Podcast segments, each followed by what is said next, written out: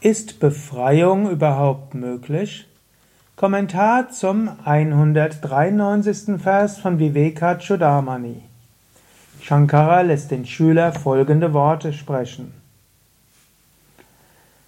Attosya jiva bhavopi nityo bhavati samsmritihi nanivarteta tanmokshaha katam me shri guru vada. O Shri Guru, verehrter Meister, Vada, sage mir, und zwar folgendes.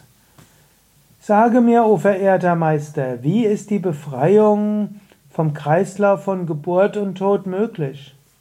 Das höchste Selbst erfährt sich als Einzelseele, und zwar seit ewigen Zeiten. Wie soll dort Kreislauf von Geburt und Tod enden?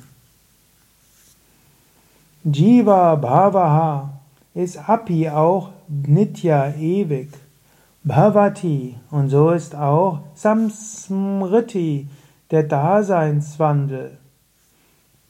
Also der Daseinswandel muss doch auch ewig sein. Der Kreislauf von Geburt und Tod muss auch ewig sein. Der Schüler ist ja zum Meister gekommen, um aus dem Kreislauf von Geburt und Tod auszubrechen. Er weiß, in dieser begrenzten Welt ist kein wirkliches Glück zu finden.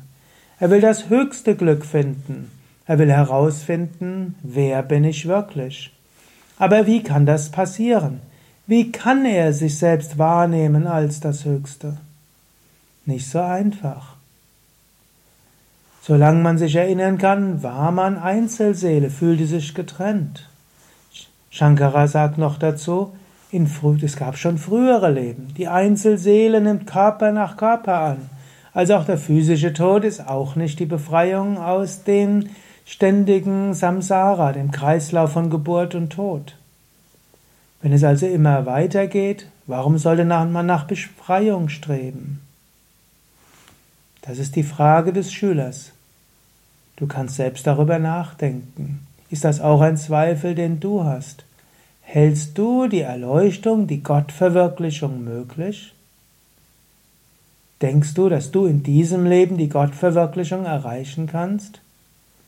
Glaubst du, dass es möglich ist, dass du dich als eins mit der Weltenseele erfährst?